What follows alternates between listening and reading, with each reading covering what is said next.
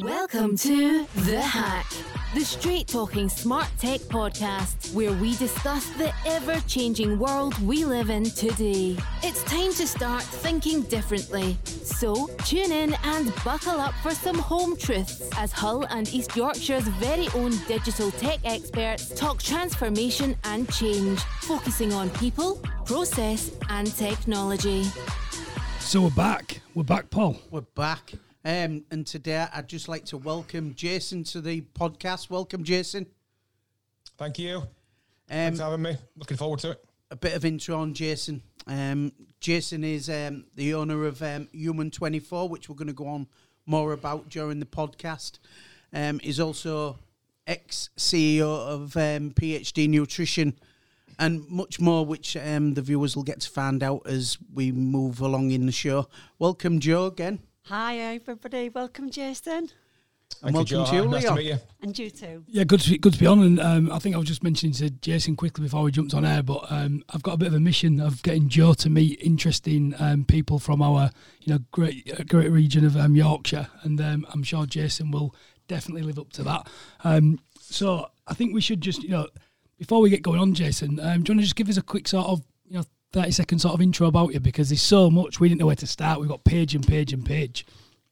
Yeah, sure. So I, uh, I guess I, I guess I'm known for my background in sports nutrition. So I founded uh, PhD Nutrition with uh, with a Hull guy actually uh, called Mark Bowering in 2005, 2006, right at the time when sports nutrition was, you know, quite uh, in a fledgling fledgling era, really. Um, you know, so we we founded that together. You know, really, w- w- we were kind of consumers and users of sports nutrition, so we saw a gap in the market. We were, you know, sort of passionate about doing things. I guess that you know, one brought something new to the area, but two, you know, changed our own lives really. Uh, and uh, you know, drove that for you know, drove that for you know, close to a decade really before we, you know, before we we sold it. Uh, I stayed on as you know, as as a as a minority shareholder and a CEO while he kind of exited the business and went on to do his own thing. Uh, yeah, so that's that's that's really me, you know, sports nutrition, and then and then moving on now to uh, you know to what is Human Twenty Four, which is a little bit different and is more, you know, sort of holistic performance and kind of changing the performance narrative from just being around gym and exercise to being also around movement and exercise, but you know, a more kind of you know mental clarity and an everyday performance, uh, you know, around sort of morning, afternoon, and evening, and how do we how do we string all that together, you know, to create a really, you know, a really successful human, you know, both mentally and physically, really through you know through supplements, nutrition, learning, education, you know, reading, uh, and awareness, really. So it's it's quite different. and that's why I thought, um, Jo, just just listening to that, I can just see your eyes lighting up. Um, you know, definitely on your street is that journey in terms of you know people you'd like to meet and speak. And and for me, Jason, you look, look at your background. Um, I, remember um, PhD exploding in Hull. Um, you know, a Hull lad.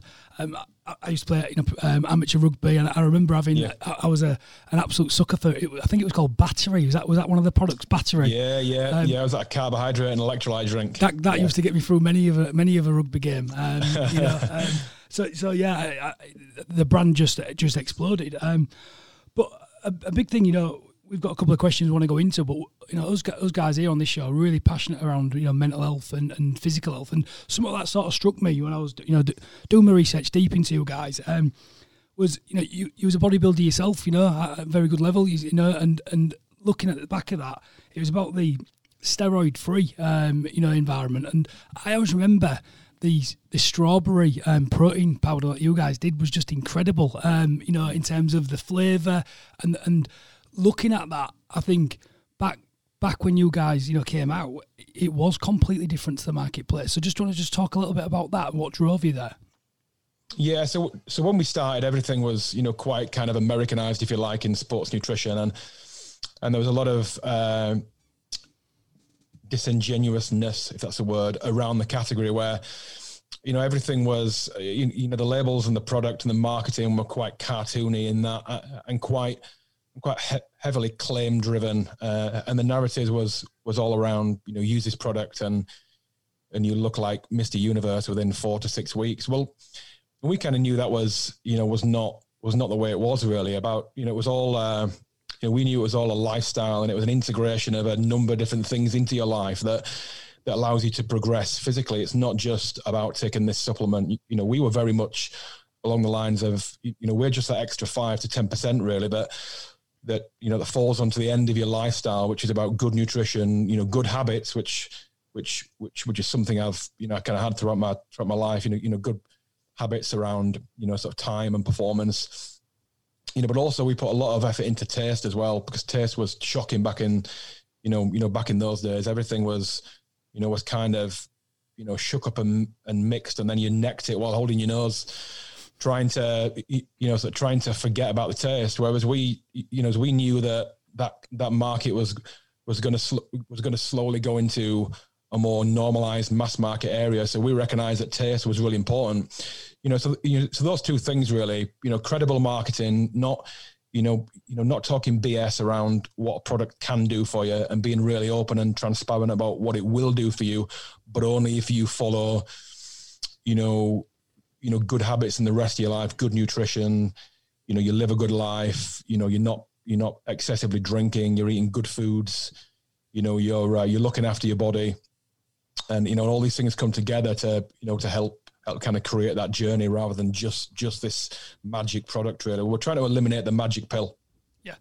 yeah and, and I think what I, what used to always strike me and, and, and we were talking off out Paul just just the cleanness of the brand um, and that's something that, you know you're, you're very passionate about you, with brand and I was looking up at you know the, the new um, Human 24 brand again looking very clean um, and I think where I'm going to start heading with this, because we have got Jason on, we want to learn about what makes Jason tick, don't we? We think because um, there's so much you know information out there about him.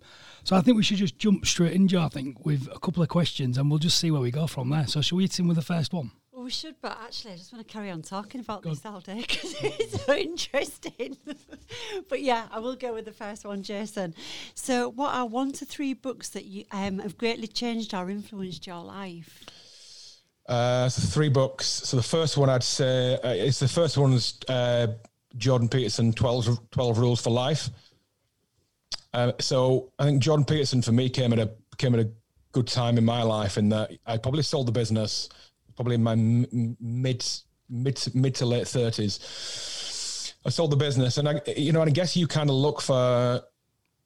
I guess you get to a certain age and you start look, looking for meaning and you start looking for purpose, I guess, and all that and all that's and all that's quite challenging when you're younger because you don't especially when you're building a business you don't stop and think you're just driving driving you know towards a certain goal really. So i think i think i think that book signified to me that you know the, the difference between i guess that i guess that and he also came at the time when you know this kind of toxic masculinity term came around.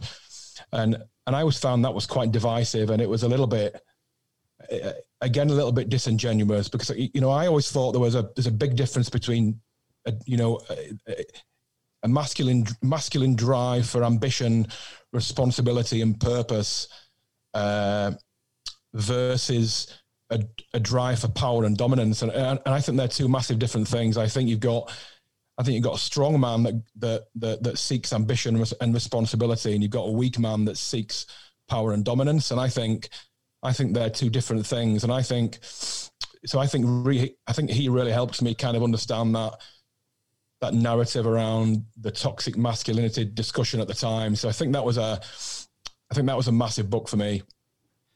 Number two is probably uh, a book called The Happiness Hypothesis by uh, Jonathan Haidt.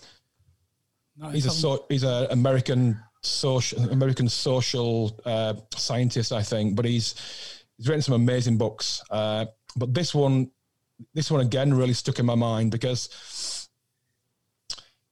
and again, it's probably back to happiness and meaning. Really, there's a lot. There's a lot now around seeking balance in life and in a number of different ways. Uh, and you kind of, it seems like you're punished if you if you strive passionately to build a business and build a career because you're somehow not also devoting time to the other important things, you know, like family and friends, you know, and kind of social and emotional growth. And I think that's always been a, a challenge for a lot of really ambitious people, you know, men and women, is are you are you getting sucked into that that you know that continuous drive towards ambition and career, and therefore you're not spending enough time doing the meaningful things. But what he explained in that book was, or what he explained to me is what is that happiness doesn't lie within or without. It, it, it kind of lies in between, and it's it's it's in that sweet spot between passionately striving for something in your life in, in terms of career, you know, so striving to build a business or striving to excel in your career, but also recognizing you, that you've got, you know, limited time left on this planet. So you've got to, you've got to nurture emotional relationships as well, you know, with family and friends and, and that true happiness probably lies right in the middle. Um, you know, right in the middle. And, and, that's, and that's, and that's, again is you know is whether you is whether you do seek happiness, which we'll probably move on to later because I think that's also that's also a big challenge in people's in people's lives and uh, expectations really. But that's probably my second. Third, do you think you got that th- balance, Jason? Is that somewhere that you feel that you've got to now in your life that you've got that kind of happiness balance?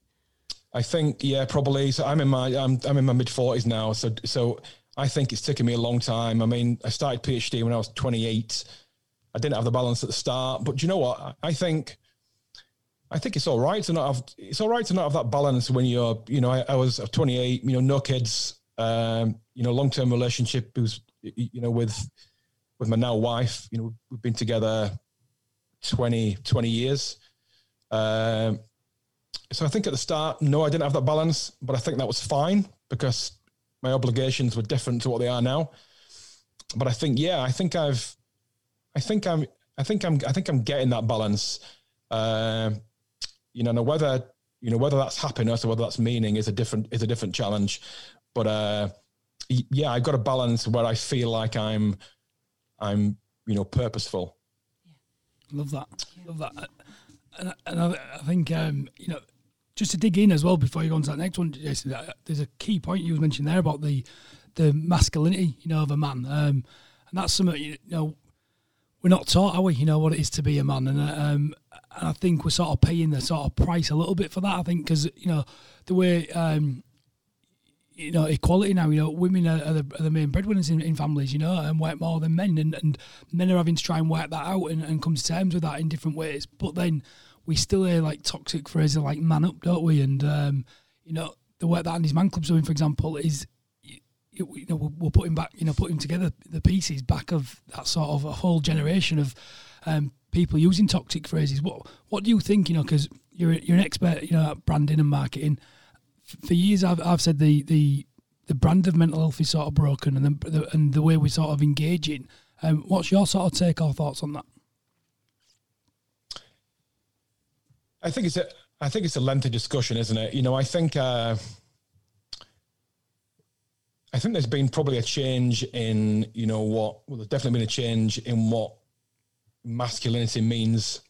Um, and I guess there's been a change in how, in what, you know, being, you know, in being a man means. And there's definitely been an, an embracing of, you know, you know, the sharing of emotion and the sharing of, you know, not feeling great all the time and it'd be okay to not feel great. And I think, but I think there's probably there's probably a sweet spot again you know you know like the the career and the meaning thing there's probably a sweet spot where you know those who i think those who probably talk a lot about you know toxic masculinity eh, eh, eh, are, are probably taking are probably taking that you know too far and attributing attributing that to everything that is you know typically male energy which which is not right you know there's you know there's lots of there's lots of good things about being a man, and there's lots of good things about, you know, uh, I guess a masculine energy, which is, you know, which is typically associated with a man. But then I think there's lots of bad. You know, there's, you know, the, I mean, I come from a generation, and and and um, and my dad before me, and and and probably my grandfather, you know, before them, and, and especially from Yorkshire, you know, it's a very, we're a very historical, uh, a very historical community, right? So, you know, you know, we've been taught historically to, you know, to kind of man up and and get on with it. And and there are good things about that. I mean, there are good things about that, but there are lots of bad things about it. So I think I think it's that sweet spot, and I, I don't think we're there yet. and I think it'll take a lot of time and experimentation, and some people will take it too far, and then we'll probably bring it back to a you know to a place that's probably more balanced, you know, where we can have a balanced conversation.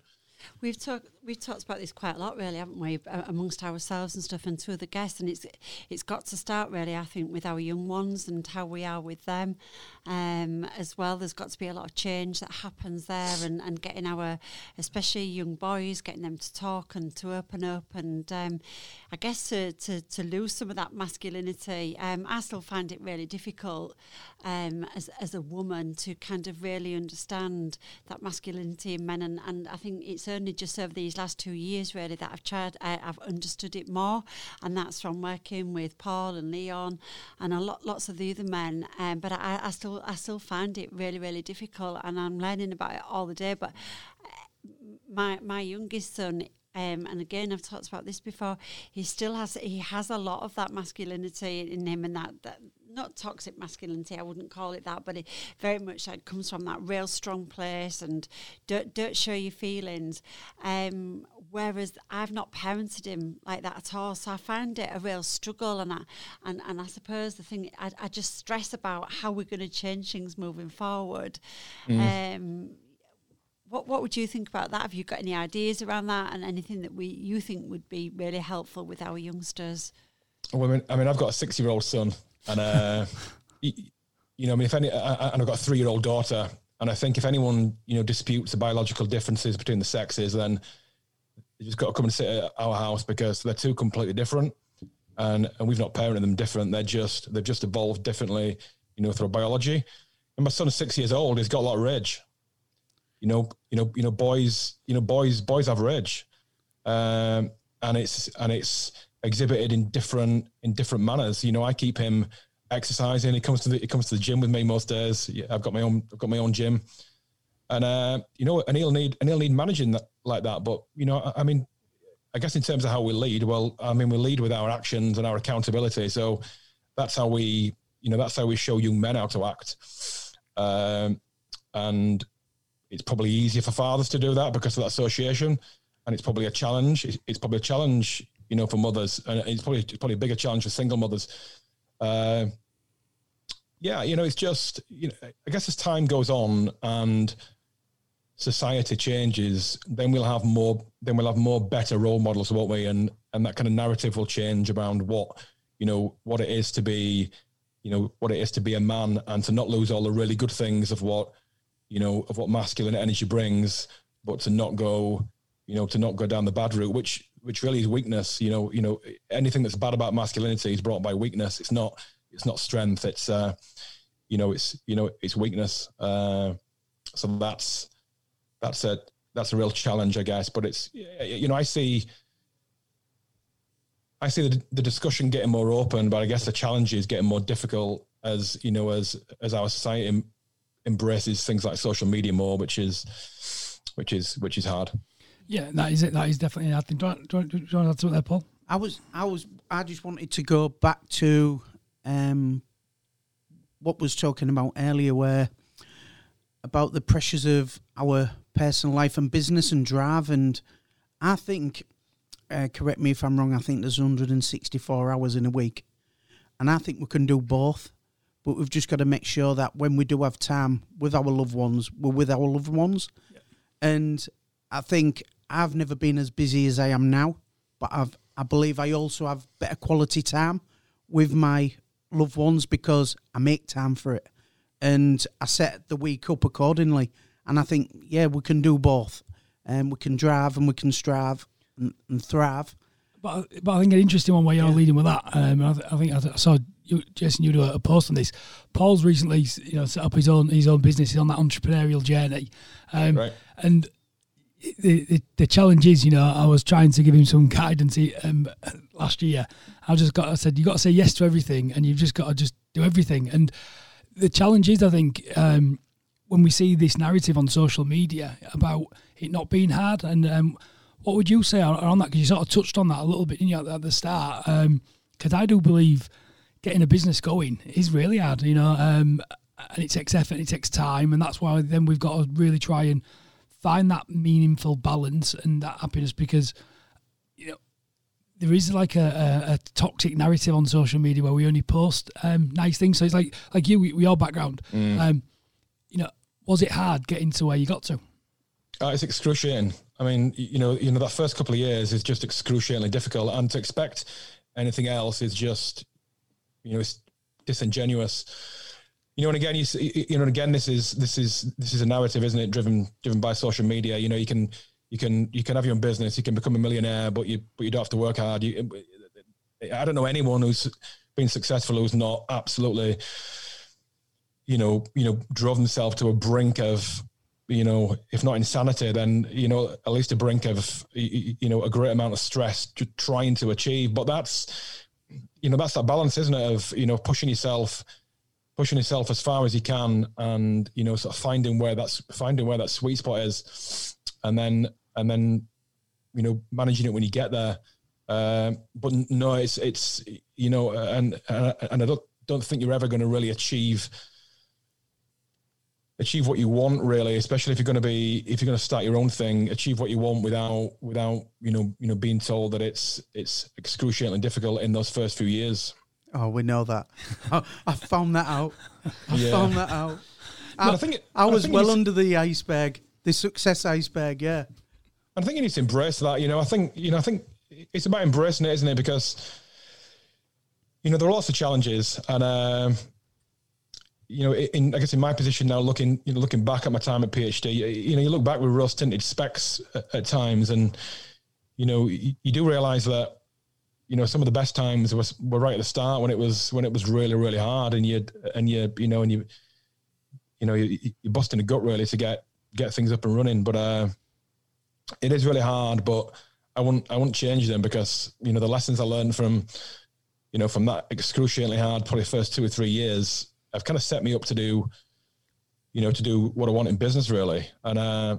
and nothing can really ever be that hard. So therefore, if I've done that, you know, I love that thinking, Jason. I, I also I also think how hard it is, how much you grow with it, and the journey we've had, well, I've had over the last five years, has been the hardest I've ever been through mm. in my life. But when I look back and you connect the dots, it's probably been the most enjoyable. Or do you just forget the really bad parts?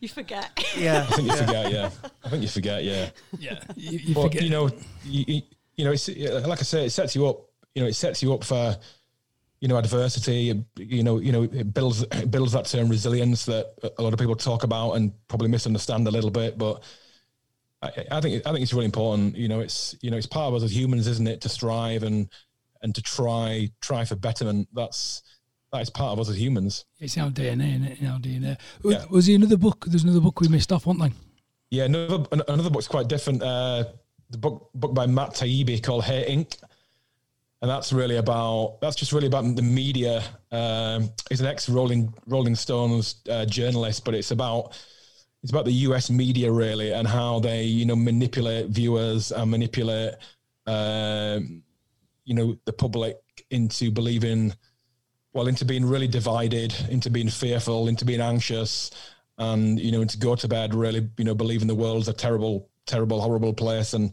everyone everyone hates each each other and people are out to to get each other at each turn and how that really has turned the news and the media into an entertainment show really as opposed to a factual you know a factual program. Uh, and that was that was really interesting interesting to me because I read it right at the start of of, of uh, COVID and uh, yeah I think a lot of the narratives followed you know followed that in the mainstream in the mainstream news. It's very uh, you know it's very it's very bleak and very divisive and very you know kind of political agendas out there when the world's not really like that. If you go outside and see people you know people aren't like that. People you know people aren't aren't aren't horrible. People aren't you know you, you know you know nasty out there where you know there's a lot of really nice people out there who are looking to embrace each other and just and just get along. They've got much more in common than they have you know not in common. And uh, and I think that's that's really important but you don't always or you're certainly not led to believe that with your news and social media. No, no exactly. Right and, and I'm going to wait with the next question. You going I'm going. Go on. I'm going. Right Jason, what purchase of fifty pound or less has most positively impacted your life in the last six months? Yes, I bought this a little bit longer than six months ago, but uh, I bought I bought a book by Ryan Holiday called The Daily Stoic, and uh, the Daily Stoic is just kind of teachings, you know, from all the old, you know, the ancient Stoics, you know, Marcus Aurelius and Epictetus and all these guys, and Ryan Holiday just kind of you know brings him into modern modern living really. But I'm a I'm a big fan of the Stoics and Stoical belief, and I kind of follow that you know philosophy throughout my life. So the, the Daily Stoics got a little piece of wisdom for each day that you can read, and uh, I think that's that's that's made quite a that's made quite a big difference to my life. I think on on that though, Jason, because um, I've been tracking some of them books as well, and um, what blows my mind is um, how it's so relevant. Um, it's, it's, as if every um, personal development books have been built on the on Stoicism. Um, mm. It all seems very relevant um, today. Um, it, it, just you know, have you got any comments on that? Because for me, it's just s- such simple wisdom, and it's like time bound, isn't it? Yeah, yeah. You know, I think. Uh, I think it's that you, you know that kind of thing. You know, if you want to, if if you want to learn something new, go and read an old book. And I think, you know, I think that that you know that humanity and good advice and common sense has has been around for you know for hundreds of years, thousands of years, hundreds of years. Uh, you know, so it's never left. You know, so you know, so people, you know, people have always been, you know, sensible and had tremendous amount of wisdom. Um, we've just probably moved away from the celebration of that a little bit. I, I think that um, us, us humans, though, we like to overcomplicate things, don't we? And um, look for new ideas. And for me, Stoicism, it just brings you back down to, to life and, and keeps you grounded. Um, I think it's um, amazing, amazing sort of tribute. That's my next book to read. I've got it on my list. You got your list? I've got it. Yeah, I know, I've, bought, it I've bought it. I'm reading David Goggins at the minute, but that's my next one. Uh, yeah, yeah, that's a good book too. Yeah. Um, Jo, because Paul just jumped ahead, I'll, I'll, yeah, I'll, I'll, roll back on Jo just to get us back in the loop. I was a bit confused. He, he, he get, I've been told that I have to just keep checking in with the team he, gets, where things are at. He does what he wants, so Jo. and then I'm like, what's going on here? He, does what he wants, doesn't he? You know what I mean? I thought he'd had enough to say, so I jumped in. Yeah, good. We can, you can go for that one as go well. On, go for two. Go for go two on, as well. Paul, go I'm for two. Freestyling there, isn't All right. What, Jason, what is your feel good song or music that gets you focused and makes you happy? So I think it regards makes me happy and probably makes me brings me back down to a place of kind of common sense is probably the Beatles let it be tune because I think I think if more people let things be then would be would be a lot happier. Excellent. But what what about the when you're training? There must be a track. What you know? Do you know what? I've started to. I stopped listening to music training probably about two years ago, and I just I just listen to podcasts now. Right. It's really interesting. Yeah, I used to. Yeah, it used to be when I was, you know, in my twenties. Rage Against you know, the Machine. yeah, yeah, like a bit of Rage Against the Machine. I, you know, used to listen to a lot of Metallica. Used to listen to a lot of a lot of you know dance music, and then you know really really kind of hip hop. I'm a big hip hop fan. But uh, yeah, you know, in terms of you know one song that probably makes sense I think, yeah, I think "Let It Be" by the Beatles, I think is a real lesson we could all probably learn a bit, a bit more. I am just a little bit intrigued that you listen to podcasts when you're training because I find it really difficult. I do have to have music on, um, especially if it's a bit of a hard session and I'm really not feeling the love that day. I have to have something on quite loud to sort of get me. I must admit, so. I have music on when I'm training because podcasts, I can't concentrate because I can't hardly breathe anyway. I forget how many I'm struggling to breathe, so I can't listen to what they're saying. And, and uh, Jay, I'll get you up to speed, Jesse. We're all having like um. So Paul's on a journey. You've you've done. Uh, it, how, many stone have you lost so far in the last? About four or five stone in two years. And, and oh, well done. Still on the journey out, yeah. And yeah. So I'm joining him, and Jo's always working out. So we're just having um.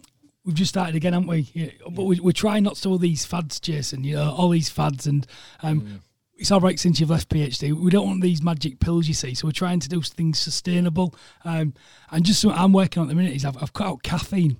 So okay. um, just because I didn't realise um, how much of the stuff I actually had. Um, mm. even down to when I trained, you know, pre-workout, it was bloody every everywhere. Um, so I, I'm trying to just have 90 days off off caffeine, but I've got I've got to um, be honest. I'm, I flag two o'clock. I'm flagging. I'm used to a, a couple of Yeah. espressos. What would you say on that in terms of the science behind that? You know, and what you what have you experienced?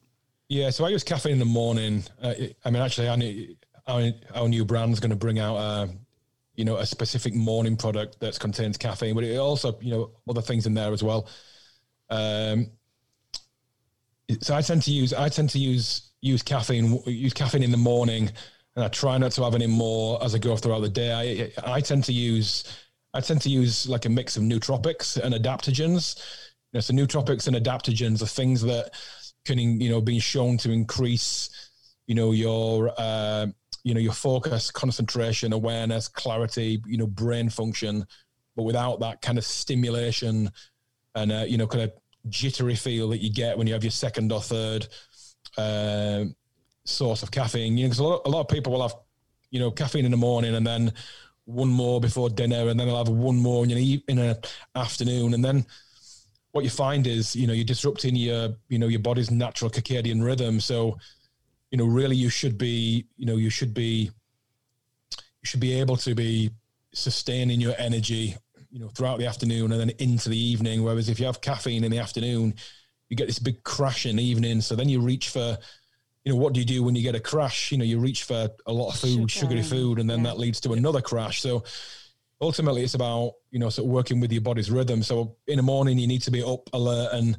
and at it. So I have I have caffeine in the morning and then I rely on good nutrition, you know, and nootropics and adaptogens that help keep me help keep me you know sort of mentally clear but don't give me that stimulation and and therefore don't give me the crash as well so i'm able to be you know to be you know to be uh have enough energy and enough you know enough kind of concentration in an evening to spend it with you know the kids or whatever or you know my family. So yeah i- i mean caffeine's really really good but in in at specific times and in you know non kind of habitual doses i guess Is it true as well? Sorry, No. um, Leon, about the, the caffeine, about the, the amount of time that it actually stays in in your system. So we talk about you know cutting out caffeine, in, like you've said, in the afternoon and especially early evenings, where it might uh, impact on somebody's sleep hygiene. Um, but I've heard that it just takes hours and hours and hours to actually come out of your system. So even if you have it sort of like early afternoon, like even at maybe midnight, there's some caffeine still, there's traces still left in your system, so still could be impacting mm. on how, how you're sleeping. Is that correct? you probably got a half life of about six six hours for caffeine. So you know, yeah, and, that depends on whether you're caffeine sensitive or insensitive. I, you know, I'm quite sensitive, so you know, a little bit of caffeine makes a big difference for me. I don't I don't drink tea or coffee, so you know, I'll get my caffeine through you know through supplements. So I, I, I guess if you if you work on six hours, you know, so if you're looking to go to go to bed at ten, well, you, you want to be feeling sleepy for you know nine nine thirty. So anything after what's that three three you know three o'clock is going to impact your sleep. Um, you know, so that's you know, and and again, if you're sensitive, well, that might come back to you know twelve or one o'clock if you if you have your second hit of caffeine, then that might might still be around there to you know certainly impact certainly impact your evening rest. Yeah. Thank you. for- No, but that, that, that that's like you just mentioned there, Jason. Is I, I'd never realised the the amount I was having. So I'd, mm. I'd always had espressos. I'd always had pre workout. Mm. Letting um, them. and you know the last sort of 12 months because I've been you know working with Paul you know losing quite a lot of weight myself again I started realising that I'm having a double espresso before I work out before I run and it creeped into like 7 8 o'clock you know at night mm. and then I'm wondering why I'm not sleeping and it was just a, we're working with a nutrition, nutritionist that way um, Jem who's been fantastic and I expected she was going to say we're going to cut out um, alcohol we're going to do this real awkward diet and she said I want you to go do a little diary and have a little look at you know different things you're doing and for me, it was coffee that came up. It was in everything I was drinking. I didn't. re- I didn't realize um, there's a couple of sugar-free drinks I started drinking everywhere. Um, so for me, I'm just trying to weed myself off it and then um, try and get a bit more balance. Um, but it's been been mind blowing. It's difficult, isn't it? When that's what I, I and I, I use caffeine too much during the day, especially when I'm working, um, because you get that slump in the afternoon. Although I do have, I, I have try and have decaf most of the time. I try and have my coffee, but I, will go back to it. I go back to it every now and again. Well, think, oh. I, am a week in, and I've um, slept the best I've ever slept in my entire life. Um, my numbers are up. Um, yeah, I was out running early um, yesterday morning and, and on the weekend, uh, and I do feel better in the morning. Um, it's just I just need to sort of balance it out with a bit more nutrition, which I'll, I'll be on to Jason later on on, on that. Um, Did you know how easy it could be to save a life? Sometimes, Sometimes all you have, all to, you do have is, talk. is talk. It's time to talk suicide. Sign up to the Talk Suicide campaign today for free training and advice at talksuicide.co.uk. Save a life today. Talk Suicide. So we to the next one. Yeah, yeah, let's go. Let's yeah. go. Okay, so do you have a lesson from a, a, failure of yours? I can't imagine that you do. Actually. Oh god, yeah, I failed. I failed. I failed more times, a lot more times than I've succeeded. So I think I'm not sure if it's a if it's a failure, but I would have just I would have started on my on my business journey earlier. I think I'm quite risk averse, and I would have been less risk averse. I didn't start until I was 28. I was having ideas of what I wanted to do until I was, you know, 21, 22. So I'd have started earlier, and I would have backed myself to start earlier in in in business and do my own thing because I was never going to be I was never going to be that type of person that would you know climb up a corporate ladder you know didn't go to the right school didn't have the right education I probably didn't have the right accent. Um, you know so I'm you know so I'm not gonna I was never going to get in that world. So I was always going to go into a a more entrepreneurial area and a and a and an entrepreneurial industry really. So you know sports nutrition I kind of fell in love with at 18 really but it took me 10 years to really, you know, get that kind of courage and, and, you know, kind of safety up to, you know, to really go for it. So yeah, it would be to start earlier, you know, back myself earlier and, and go for it. See, you, you say that, and I'm actually I'm actually just taken aback that you're saying that you was you was actually so young when you you started this journey. Um, I think that's a, a, really young age, and I, I, you know hats off to you that you started off so mm, young. I'm you. actually in awe of you. I'm 52 and still don't know where I want to go. Um, yeah. You know, so for you to be sat there and you know you sound like a really driven person, and that you really know what you want. And and did you say 22 when you kind of first started? Yeah. Yeah, well, I kind of I kind of fell in love with probably sports nutrition and you know training around 18, 19, and then you know really kind of educate myself on sports nutrition and supplementation around around the next you know two or three years. So I knew what I wanted to do. Really lucky, I was involved right at the start of something that was just just starting. You know that kind of timing. Eh, yeah, I mean, I mean, timing's everything, isn't it? In in in in life, but especially in business, you know, timing. I was right right at the start of the understanding around nutrition and understanding around you know training. I mean, I was I was going out with a protein bar in my pocket when I was 21, so and I was and I was a freak back then. Whereas nowadays it, it would be quite normal to you know to walk with a protein bar. It's it's quite they're, cool they're, now. They're, they're, everywhere, aren't they? These protein yeah, everything. I was a I was a freak if I'd you know if I'd if I had a protein bar in my pocket and uh, and people see me take it out on the on the on the train or bus, I'd have been uh, yeah, I'd have been I'd have been you know the recipient of some stares. I think. Is it the same with a lot of people in life where they want to jump and start their own business or they want to go and get another job, another career, and they wait for the perfect opportunity when the circumstances are going to be perfect, but it never is. And was you one of them people, Jason, where you was? I know you. Correct me if I'm wrong. You you worked in a health shop uh, in mm. Leeds when you was younger, and yep. and that is that where you got the passion, or did you have that before? So you went and worked in a health shop. Yeah, I had that before. Yeah, so I was looking for a you know, looking for a job that kind of got me started just in that industry. You know, so I just I took that role. I was there for a year, and then you know started playing started applying for different brands to go and work in whatever role I could do just to just to kind of cut my teeth really. Um, but yeah, you know, it, even then it took me a while to I guess get that level of safety where I felt that I was that I was ready for it and and ironically, it you know it it probably turned out for the better, but um, in terms of timing, but I still think I could have backed myself earlier, and I would have backed myself earlier if I could go back and you know sort of speak to speak to my younger self. Do you think this is is there something there? So you, you keep saying about that backing yourself earlier. Do you, what do you think would have been different?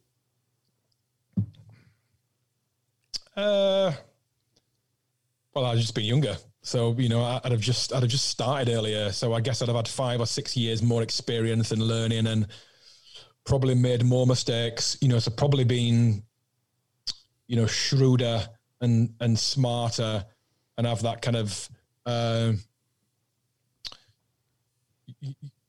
I guess resilience, you know, and self belief earlier because I think that took me a long time to get. it took me a long time to get that self belief.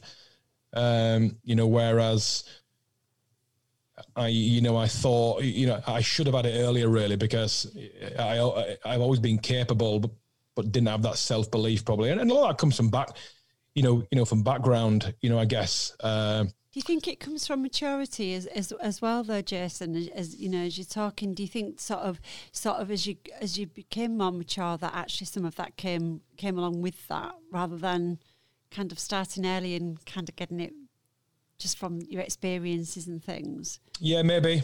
Yeah, maybe. I mean, there's. You, I mean, you definitely do change. You know, you, you definitely go through that kind of emotional change, mm. probably, probably around thirty, and then probably again around forty. So I think you know, it, it, on reflection, it was probably a good age to do it, but I still think I had it in me to do it earlier, yeah. and therefore be ahead of the game. You know, and, and looking back where I am now at forty as opposed to forty five, but you know, that's that, that's just um, that's just one of those you know one of those things really. I mean, you, you know, you're I guess I guess the, the main lesson is you never you never really know anything, you know, so you never stop learning because there's always infinite, infinite things to learn, you know, you know, right. So um, I think, I think the big shame is a lot of people kind of, they kind of retire from learning when they leave school. Yeah. You know, you, you leave school at 16 and you retire, you think, right, that's it.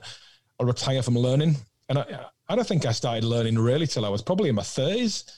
Yeah. Um, I didn't start, I didn't start read, you know, reading properly. I didn't start, you know, sort of self self development, you know, really until probably in my thirties. Um, There's lots of nods around the table. I've got a question. I want to just dig a little bit deeper there, Jess, in terms of, you know, because a lot of entrepreneurs that listen to this, this show as well, um, about that sort of imposter syndrome or that um, not feeling we're good enough. Um, you know, I, often speak to a lot of sort of entrepreneurs, and, and I struggle to this day, and I'm, I'm admitting fault to this year. Um, and when you're doing something that's different to to the, the masses, um, a lot of people say your ideas are mad. Um, and certainly what you guys was doing was completely different. If you look at the the whole brand, I, I remember. The, I forget the name of the big American brand, um, the red ones, USND, I think it was. All, and it used to have like these big bodybuilders that was just huge. And, yeah, they're all like that. Yeah, um, and it all come out. And I remember um, we're good friends with Paul Spencer, Paul for Brain in Hull. Um, yeah, yeah. He, he featured and he used your products. Um, yeah, yeah and and again, you started getting um, you know showing what could be done um, for the everyday guy and, and, and the normal guy, and, and, took it away from that that mass, you know, um, bodybuilder that you know mm. Don't fit, you know it can't even fit in a car. Never mind, you know, um, on the side of a of a, of a tub. So, how, how do you cope with that, or what advice could you give to somebody in terms of getting that mindset? Because when you are doing something different, um, you know, starting a business or having an idea, normally it's because it's got a unique value proposition. So the masses won't really agree with you, will they? No, I think uh, I, th- I, think there's probably a couple of there's probably a, couple of answers to that, or, or a couple of avenues. Uh, you know, I guess depending on uh, upon your background, if you've if you've been shown you know, kind of an entrepreneurial background or a business background, then you're more likely to you know back yourself and start and see what's achievable.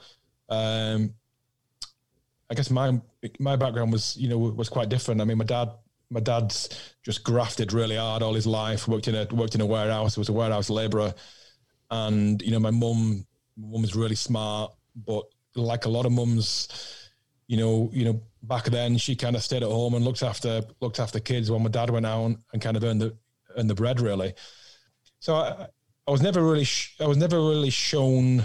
I, I was definitely shown a lot of, you know, a lot of love and support, but not really shown any career drive or ambition. You know, I mean, success for for me would have been, you know, would have been a mortgage, a couple of kids, and a and a semi.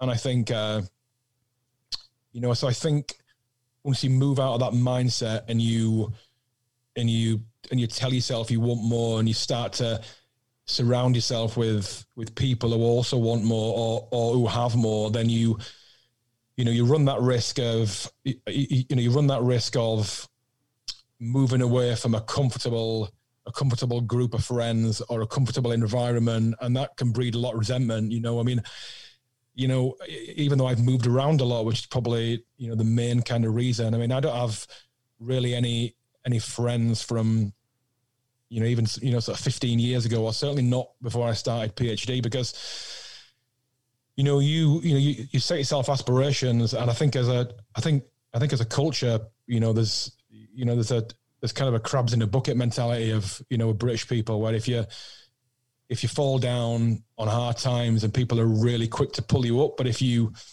if you strive and you rise up, then I think people are quick to pull you down. And you know, you know, I found a lot of that, you know, in my kind of life, and uh, so you just you just need to shut that out because you know you realize that you know you're on you're on your journey and you're kind of striving to do something that you know that creates kind of, you know, I guess I guess for me it was creating that first generation of change you know, you know, going back all our families, generations will have done the same thing. Whereas for me, it's right. I've started a first generation of change, so I can teach my kids now what it's like to be entrepreneurial and think a bit bigger, uh, and, and, just think a bit different. Love that. Absolutely love that. I, I just want to go back to uh, another question. Sorry, Jess, and it was something that you kind of mentioned, and, and I don't think you meant it in that way, but you said about the guys using the products.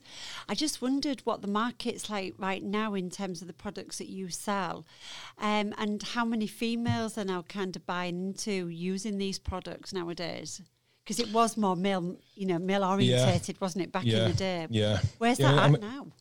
I mean, I mean, it's huge. You know, I mean, the you know the female market's probably been responsible for driving that kind of normalization of sports nutrition. Certainly, protein bars. You know, there's a lot of a lot of women buy protein bars.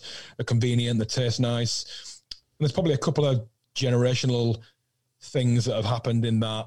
Uh, I mean, we released PhD released Diet in 2010. You know, Diet was a a real, really nice tasting, you know, product that appealed to you know 50 50 male you know male and female but but it, but it tasted great. And once you start making products taste really nice and convenient then it appeals to a more a more normalized consumer. And then you've got things like crossfit which you know brought in brought in uh, the fact that it was okay for women to lift weights. I mean all they're doing all crossfit is is the same as what they could go into a gym stand in front of a mirror and lift a weight up and down but they never do that but in a class-based environment where you can compete with and against your friends to a time scale that then made lifting weights fun and it made it acceptable and it made it you know kind of a, an environment and a community thing. So crossfit broke down massive barriers in terms of women lifting weights and training you know properly i say. Before then it was probably you know you'd go to a gym and you see the guys in the weights and you see the women on the on the treadmills. And, and that's just changed now. I mean i mean gyms are closed now right? But if you go to most gyms. I mean, most women train harder than men. It's just a, it's just, it's just a thing. It's just a thing. You know, you know, women are, you know, when they're going in, going to a gym to train, they're there to train. They're not there to take as many selfies. They're not there to pose in the mirror. They're there to get. He's seen you, Paul. He's seen you, to Paul. get shit done. You know, and uh, and that's and that's that's the mentality, and that's that's that's kind of the generational shift. I think. I must admit, when, when I go, I just like when people are talking, I think, don't talk, I just want to crack on and get back mm, home again. Yeah. Jo, Jo, you've seen me at the gym. I don't mess about, do I? No, you don't, Paul. I don't mess about. No messing. I no go selfies. in, I get it done. You do get it done. Five minutes and I'm out. Uh, absolutely. Straight in there, yeah. No, love that one. Love that one. Um, so, so on that, you know, on that, so you know, um, looking back, you know, there's a couple of points you mentioned in terms of looking back and things doing a bit different. But is there a sort of um, favourite quote or saying that you know, if you could share it with the world, what is it and why? Probably got a couple really, and one of them, and one of them probably came after I, you know, I started reading. I started reading probably a, a lot of Jordan Peterson and then some Stoicism, and then I started and, and, and via Jordan Peterson, I'm going to reading reading some uh, Friedrich Nietzsche, which is he's kind of an old German philosopher, and he's got a quote that seems quite dark, and it seems quite pessimistic, but it's actually to me was quite was quite kind of revolutionary, really. And it's uh, to live is to suffer, to survive is to find meaning in the suffering. And I think a lot, and, and a lot of people thought, oh, that's really depressed, depressive and down and pessimistic. But I think I, I just don't think it is. I think a lot of people, a lot of people expect and put expectations on themselves to be massively happy a lot of the time. And I think that leads to a lot of problems because when you're not, because like, you know, life is not easy. It's not always happy. You've got fleeting moments of real joy and real happiness. And, you know, when your children are born, there's lots of happy times in life, but a lot of it is really crap. And if you're not expecting that, and if you don't accept that, you know, it, it is it is really hard, and you are going to have more more moments of feeling down and more moments of feeling bad, and people are going to die around you, and you and you know, and you know, and and you're going to lose family members, you're going to lose friends, and you know, you're going to lose you lose jobs, and and and all these things are going to be really, really, really hard. And I think people put a lot of pressure on themselves to to force happiness uh, and I don't think you should seek. I don't think you should seek happiness. I think you, know, like you know, like Nietzsche said, you find find that purpose, find some meaning, and then you'll have little bursts of happiness, which is life. Uh, you know, and then you're, and then you're not, and then you're not getting down on yourself when you're not happy all the time. I can remember when I, you know, when when Mark and I saw PhD. You know, when it changed our lives, you know, you know, we made, you know, made a lot of money, it changed our lives and I can remember people asking me, "Oh, what are you going to do now? Are you going to you going to go out and buy a yacht, or are you going to?" I'm like, no, I'm not. I'm not really any happier than I was before. Um, it's just, you know, and I guess that's that's kind of the historical lifestyle. Is that I, I don't get too up, don't get too down. I'm never, I'm never in, I'm never in a dark place. Luckily, you know, you know, my worst, my worst days are a are a shade of grey as opposed to really, really dark. I just don't don't get up, don't get down, don't get you know uh, extraordinarily happy and jumping around. We've all seen those people who are the happiest people in the room. You know, you know they tend to have the darkest places when they go. You know, when they go home, and you know their their times, their dark times tend to be really dark. So I just think there's a real, you know, understanding of what of what life is, and that I think that was really kind of you know revelatory for me almost. In that I was like, yeah do you know what? It's it's it's fine to accept that there's there's there's there's moments of you know of real joy and then moments of quite you know balanced balance and then there's going to be some there's going to be some bad times. I, I read I, I read an article and I think I think it was you, Jason, that stated that when you sold your company for a lot of money, you just went, "Is that it?" And mm. felt that and I struggle with that, obviously, but um, I, I can understand it where you, you strive to do something, and when you've achieved it, it's well, is that it? Where do you go from there? So you got to go again because mm. money's not everything, is it? Does it make you happy? It, no. it can help, but it, it's it's not in control of how you feel. It ticks a box. It ticks a box for safety for me. You know, yeah. I'm, I'm a big, I'm a big kind of, you know, I need, I need I guess I guess I need that kind of safety, you know. So financial safety was big for me, and then you know, you know, family structure and that kind of that kind of peace, peace at home, you know, long term relationship, and you know, and children. That brings me a lot of a lot of you know, kind of uh, clarity, I guess, you know, and a lot of a lot of peace. I think so, but I think. I think when you're relentlessly searching to be happy all the time, I think you're going to be disappointed because I just don't think life's like that. And I think accepting that whilst still retaining a really positive, driven attitude, I think is something, you know, probably more of us could do. Right, here we go. Oh, did you want to? No, no, that? no, no. Right. I like that. It's, it leads nicely to this next question, it, Paul. It does lead nicely. That's why I was. I'm in there, and I've done as we told. I'm. I'm on cue. In the last five years, what new habit or belief has had the most profound effect on your life, Jace? Uh, I guess so. I guess beliefs. Probably five years ago, I'd probably class myself as an atheist, and I think you know I, I've read all the books. You know, I, I read I read uh, Dawkins' God Delusion and and you know uh, Sam Harris, The End of Faith, and all and all these books around you know sort of religion and you know and you know and kind of the mythology around that. And I used to think religion was uh, it had some meaning for people, but was just kind of you know folly really. And I think as I think as I've in the last five years, probably as I've seen, you know, kind of the chaos, the chaos that's been brought on by certainly by social media and probably a lack of order and a lack of structure in people's life. I've probably gone back and and realized now that you know religion, whilst you know a lot of the a lot of the doctrine and the words might not be they might not have happened or ever. I can imagine they they were probably written with real good faith in mind to create structure and to create some moral guidelines for people. And I think it's all right saying you can have moral guidelines without structured religion. And I think some people can, but I think a lot of people can't. And I think what religion brings for a lot of people is that real structured order in a in a, in a world that's kind of full of chaos. And I think we're going to get more chaotic as you know you've only seen what's happened in the last you know sort of year or two, and I think we're just going to get more and more chaos. And you know, religion's probably probably dying a little bit, and I think that's probably plays a part in you know a lot of people's you know kind of kind of unstructured life and chaos. And when you have chaos, you don't you don't have a meaning and purpose, and that's when you run into, run into trouble. So I think, yeah, I think five years ago I'd have been a strict atheist. Now I still don't believe, but I think it's probably got a really strong purpose in the world. But interesting, you say um, religion's dying. Is it?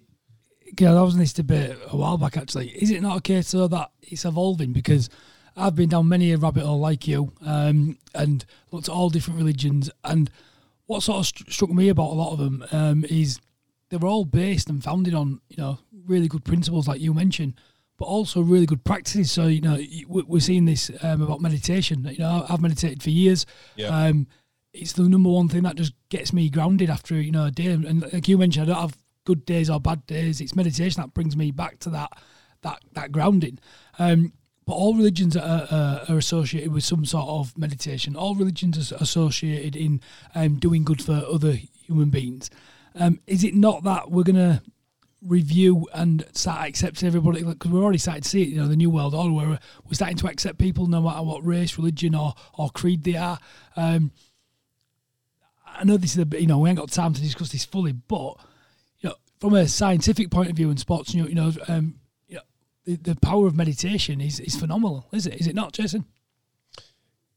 Yeah, I mean it's huge. There's been a lot of a lot of kind of understanding around it, you know, recently. I mean, I I do bits and pieces. I try. I've tried for years, and I probably do a version of it. I I try and do a lot of uh, I, I, try and do a lot of uh, breathing exercises, and I'll probably do that while I'm walking. I've got I've got uh, three dogs, and I walk them, and that's when I do my you know my breathing and and thinking and clarity. And that's probably my meditation. I, I find it hard to sit in a dark room and properly meditate. You know, even though I'm a bit, I'm a big, I'm a big Sam Harris fan. You know, and I uh, and I've and I've got his, I've got his waking up. Uh, app, but I just find it quite, I, I, find it quite challenging, and that's just probably my personality type. Uh, but I probably get that, I probably get that peace from from walking and and and breathing.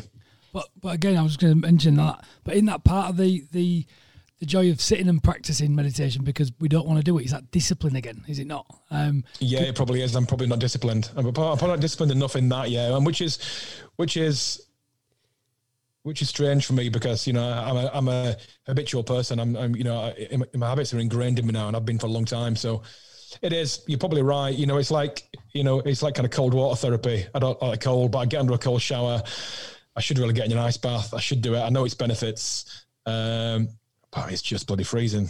But I think there's something in there, like listening to both of your conversation. Then I think there's something that you found that you do that helps you anyway, Jason. So it doesn't matter mm. that it's not sat in a darkened room meditating, but you actually do something when you go out with the dogs about that walking, that peace, that deep breathing, and that works for you. And I think I think that's probably like what I got from your conversation is we, we started off with religion, and funnily enough, I don't know where things are at now, but certainly when we first went into um, the very first lockdown, um, a apparently lots of different people were trying different religions because it was online, so they could almost do it in the comfort of their own home.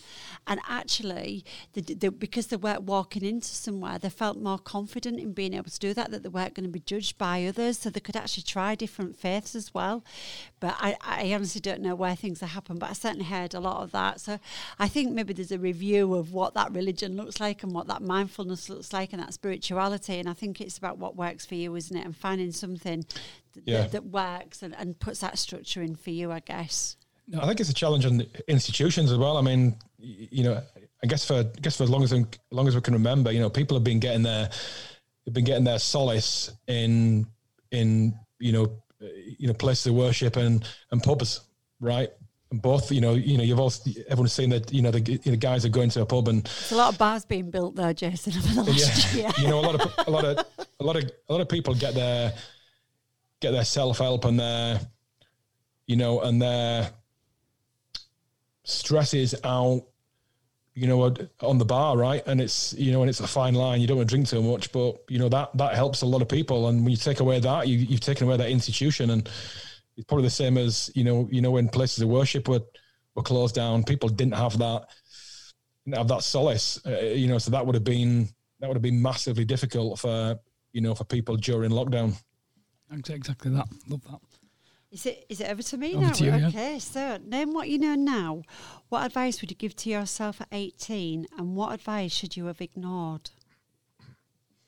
uh, to probably ignored ignored follow your dreams because because they're just dreams and uh, um, advice would have been find something you're really good at and then do it do it relentlessly and uh, single-mindedly for years and years and years until you get really good and then come up for air and then you'll probably be you'll probably be a master at it And I, and I think there's a couple of points I want to I dig on there a little bit, Jason, in terms of um, something you're good at and some and, and do something relentless, you know, and do it relentlessly. But what, advice would you give someone out there to try and find what they're good at?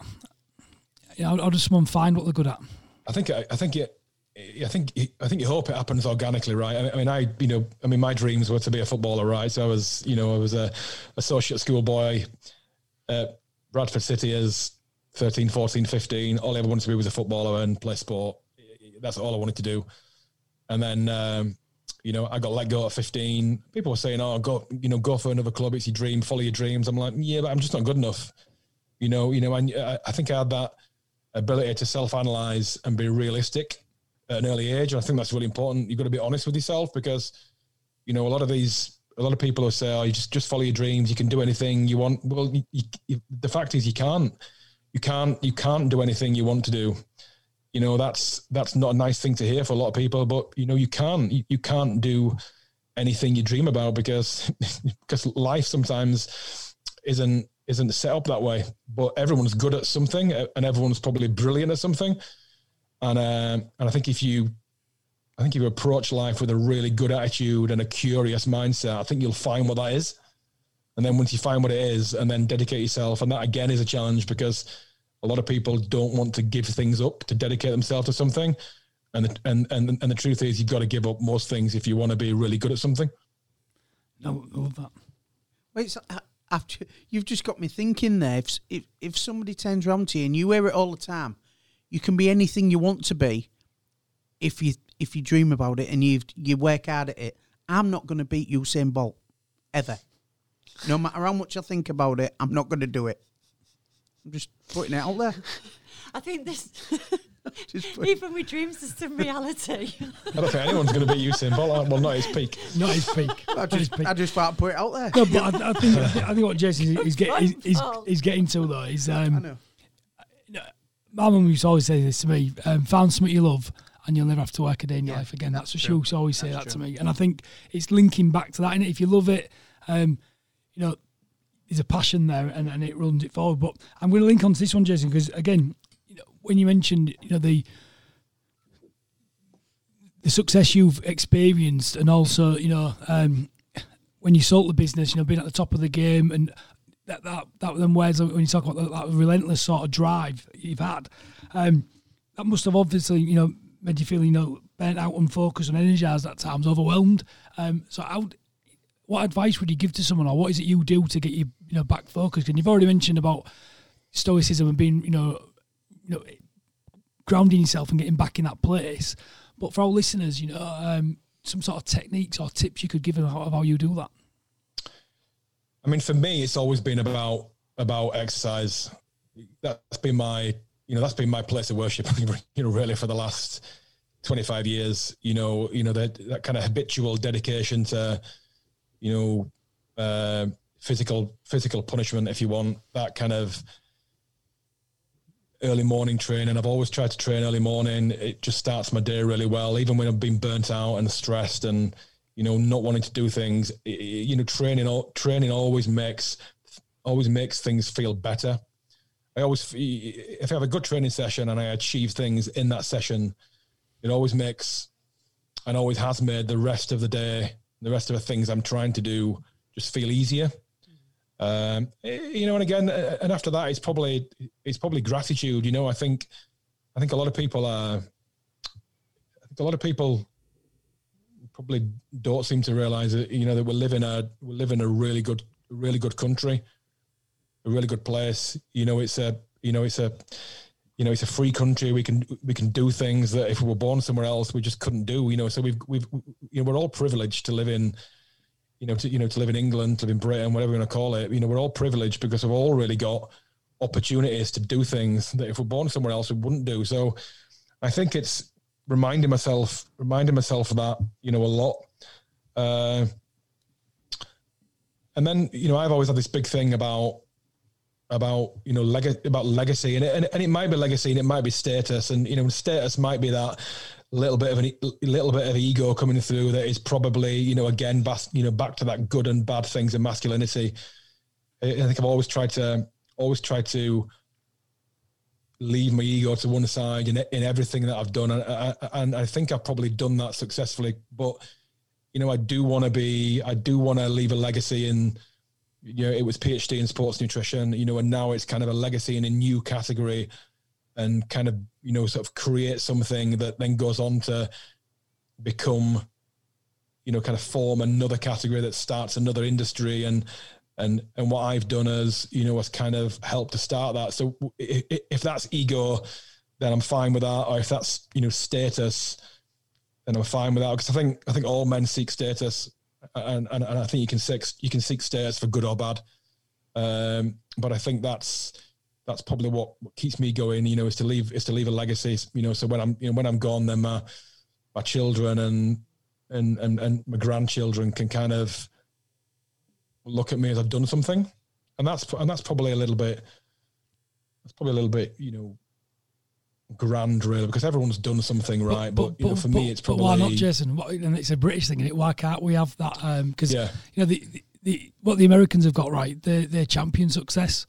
Um, uh, and I, I don't believe us British have got that bit right. Um, I'm technically half Scottish, so that's why I can I can I can have this, you know, with, with the English. But um, I think we do need to be proud, and we do need to want to have a legacy. I don't, I don't see what's wrong with wanting to have a legacy. Um, just to call you out on that, because I think it's um, something to aspire to. It's something to drive to, um, and it's about um, as humans, we're on this planet, I believe, to make it a better place than when we started. So, you know, some of the aims I've seen what you're trying to do with Human 2024 is, um, is exactly that.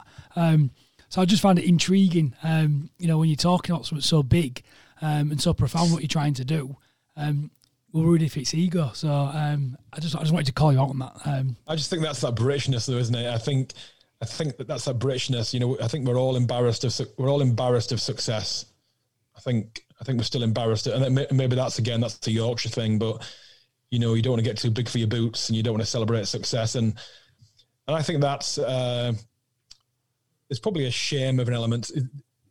There's an element of that that's probably a shame, you know, and that's probably and that's probably held me probably held me back a little bit from celebrating success. But I think on the, on the whole has been a good thing because I, I, you, you all see people who have a modicum of success and then go off the rails and end up end up in a in a bad place. So I think I think I probably got the balance right, albeit I think uh, I think there's always room to celebrate a bit more.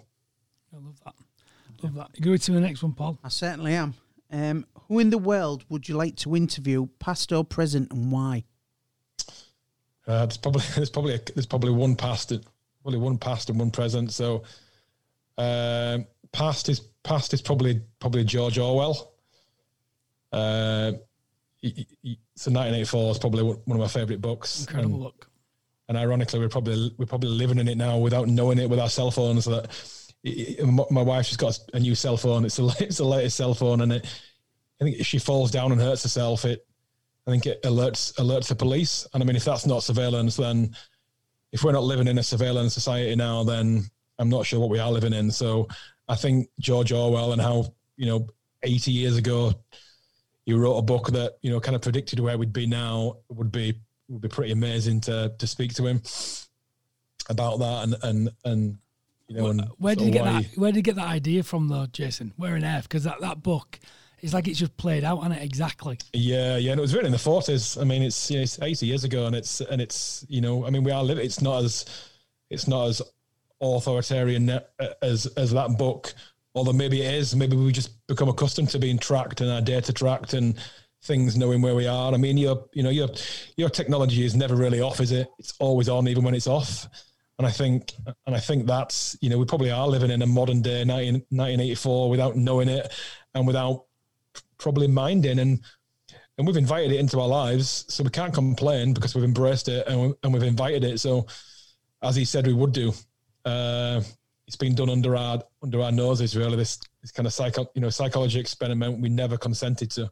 But I don't, know if you've, uh, I don't know if you've seen anything on um, data capitalism. Um, I think I forget the name of the lady who wrote it, um, but, but, she talks about that in terms of, and I think we're starting to see that with the likes of Apple and Google, and we're starting to see this sort of big fight going on um, and it is, we have this debate all the time, us three, don't we? In terms of, I'm a big fan in technology. I think you know technology um, is amazing. It allows us to great things like what we're doing now. Um, but I just think we don't we don't use it. We don't think of it as a tool, um, and sometimes it can use us as a tool, can't it? And it's that big debate, and I, I think that's the sort of next level of um, sort of humanity, really, of us understanding all this technology and trying to act. You know, what what is it we actually want from it all? Because it's mm it is a bit scary when you look at um, 1984, isn't it? Yeah, yeah. Well, again, that's probably down to that you know that weak that weak men versus strong men debate, and if it's led forward by weak men, then we're in trouble. Yeah. Yeah. Led forward by responsible people, men or women, then we're probably in a better place. And, and I think we're at that cusp now of of of of not being certain which way to go. Uh, yeah, and then and then and then present persons probably you mentioned you mentioned Goggins. I think I think David Goggins is an animal. He's is just a one in one in a billion person. His mindset and attitude and mentality is. I, I mean, I could never, I could never live his live like him, and I never want to live like him. But I just think he just he, he just does not care what people think about how he, how he, lives his life and what he does. He's going to do what he wants to do, and he, and and come what may, he's gonna he's gonna live his life the way he wants. And I think that's uh that's a really admirable trait. Judge, you you because there's so many people obsessed with um, David Goggins. Have you heard about him? No. So, come on, Paul, give us give us a give us a take because you're a big fan of him at the minute as well, aren't you? Yeah, David Goggins was a ex Navy SEAL, and he had a real rough life before he went into the um, Navy SEAL. But he got rejected a couple of times for injury, and he's done some triathlons, Ironman, uh, absolutely stupid miles he's run. He's even run with broken legs and strapped his leg. He's just done everything. And when he planned his life, what he used to do before breakfast, uh, during at lunchtime, he'd do about 50 miles a day before he went home and then he'd go back out to the gym and do another three hour session. It was just unreal. And he's saying, You can do this if you plan it. No, I can't. no, no, I can't. And he, but he was absolutely relentless, and it, his drive and determination. I think Jason just said is one in a is one in a million, because you you don't get many David Goggins, and it, it it's inspirational. His book, yeah, yeah, yeah. What was your big take um, from from it? Because for me, he just had a, a, an insatiable desire um, to power through the most difficult times, and and, and he just mm. built resilience. And, and I, uh, for me, that's what was just so profound. What about yourself? I think that's probably it, and it's and it's probably it's probably a full cycle back to the start. You know, to to Jordan Peterson, it's probably accountability. You know, it's your life, and and everyone starts at different places. Some start a long way back, you know, from upbringing, from you know, geographical privilege or or, or lack of geographical privilege, you know, uh, and and and we all start at different places.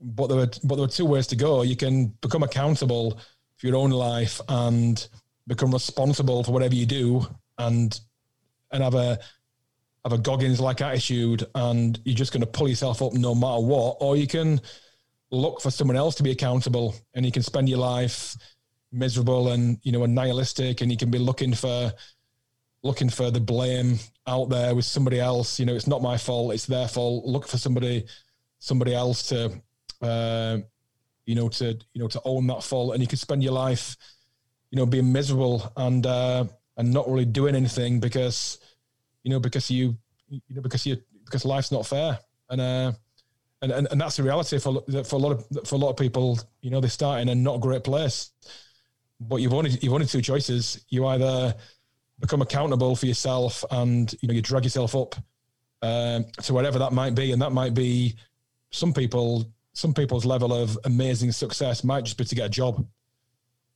Just to get a full time job might be might be someone climbing Everest because they started so far back, but you've taken accountability and you've taken responsibility for your life, and you might, you know, eh, and you might supersede someone who had all all the gifts to start with, but has never learned that resilience. So, you know, I think I think there's different levels of privilege. Sometimes hardship, hardship is privilege, really, because you know it gives you something that you can't you can't be taught really as as even even as hard as it is. Great answer. Great answer. Um, we've run over Cat, and I knew we would because he's been an awesome guest. Um, I could speak to Jason for, for ages, but Jo, do you want to do you want to ask him like sort of we've got sort of two final sort of questions, haven't we? Really. We have, yeah. So, is there anything that we should have asked but didn't? And I think this is a time maybe to even talk about your new brand. Yep. Um, and then I'm going to ask you about the um, talk suicide. So I'll let you answer first, and then we'll go on to the next question.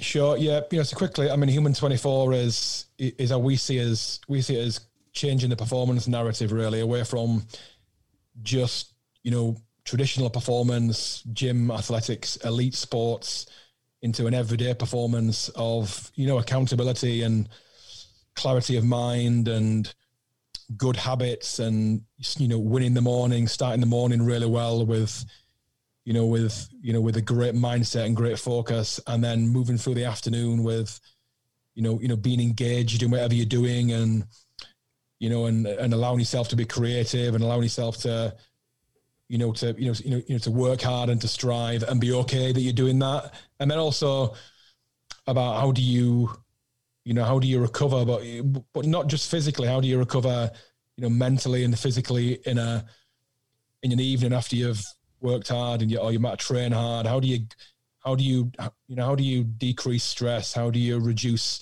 cortisol and inflammation? How do you meditate? You know how do you you know bring in practices that allow you to sleep better you know that allow you to increase increase your well-being? You know rather than you know we have a generation of, of people who after work they come back and they and they go in the fridge and they reach for alcohol right?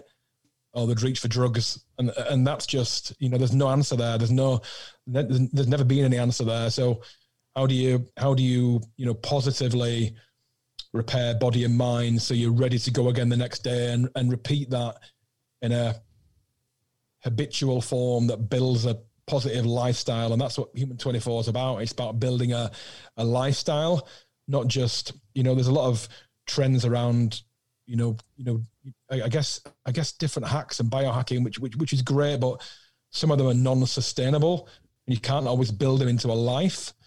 Um, you know, and build them into a lifestyle that you can maintain on a daily basis, and you can repeat, repeat, repeat until it becomes ingrained. That's that's what Human Twenty Four is about. Love that. And where can we find out more about it? Where can our listeners go to?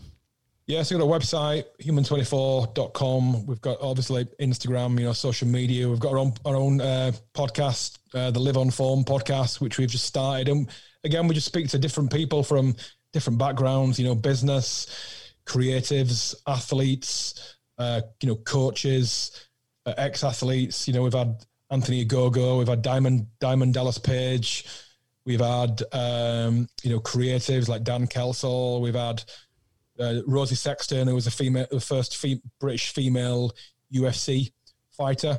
You know, so we're just people who are really inspirational and and you know living a you know living a life living a life of kind of you know progress and continuous growth and around structure and you know a performance narrative that's not just about going in the gym for an hour and that's it. It's about a life. Love that Absolutely love that. And we've got one final ask, haven't we, Jo? We have, and this is a non-negotiable. You have to say yes to this one, Jason. So we I'll have some. we have some training. It takes around twenty to thirty minutes, um, and it's the if you visit the www.suicide.co.uk, um, it's around spotting the signs, um, being able to speak about suicide, and signposting people on because you know we've we've been through a bit of a rough ride, and now more than ever we need to be able to um, have that confidence and those skill sets um, that if any of our friends, our loved ones, um, are kind of at that point where they're maybe thinking about suicide, that we can spot that and support them.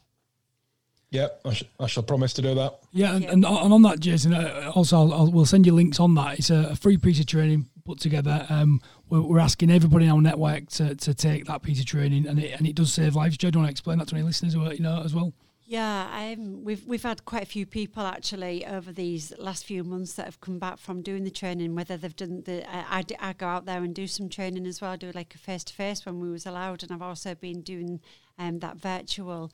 Um, but I've had about four or five um, emails recently where people have found me and got back in touch to say that actually it really has um, saved a life that people have, have, have bumped into somebody that, and, and every one of the scenarios are where they've bumped into somebody out in the street um, you know at different locations and said that actually um, they've gone back to that person or they've stopped because they could see somebody in distress and they were at the point of taking mm. their life so um, it really does make a difference and if you can you know kind of put that out to your networks to encourage um, other people to take the training, we'd be very grateful. Of course.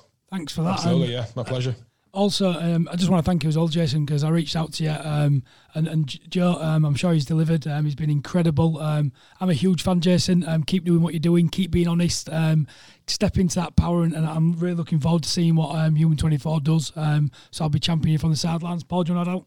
Yep. Just want to thank you again, Jason, for coming on. I've really enjoyed the podcast. Um, I've got two pages of notes here that I've wrote down because you've inspired me so much today. And good luck with Human 24. And thank you. I think with what we all do within the mental health and suicide prevention, we hope you have fantastic success with Human 24 because it's much needed.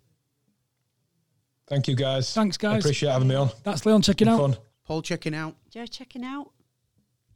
Blatant plug. Think differently about your business IT. Let's face it, it's impossible to grow a business without digital technology. Now more than ever, with everything going on in the world right now, businesses are struggling to manage, protect, and work in the cloud. Transform your business IT with expert support from ThinkCloud. Learn how the most successful businesses in your sector consistently generate up to 20% higher revenues at 30% lower costs. You've come this far. You got this. Check out www.think-cloud.co.uk and book a call today.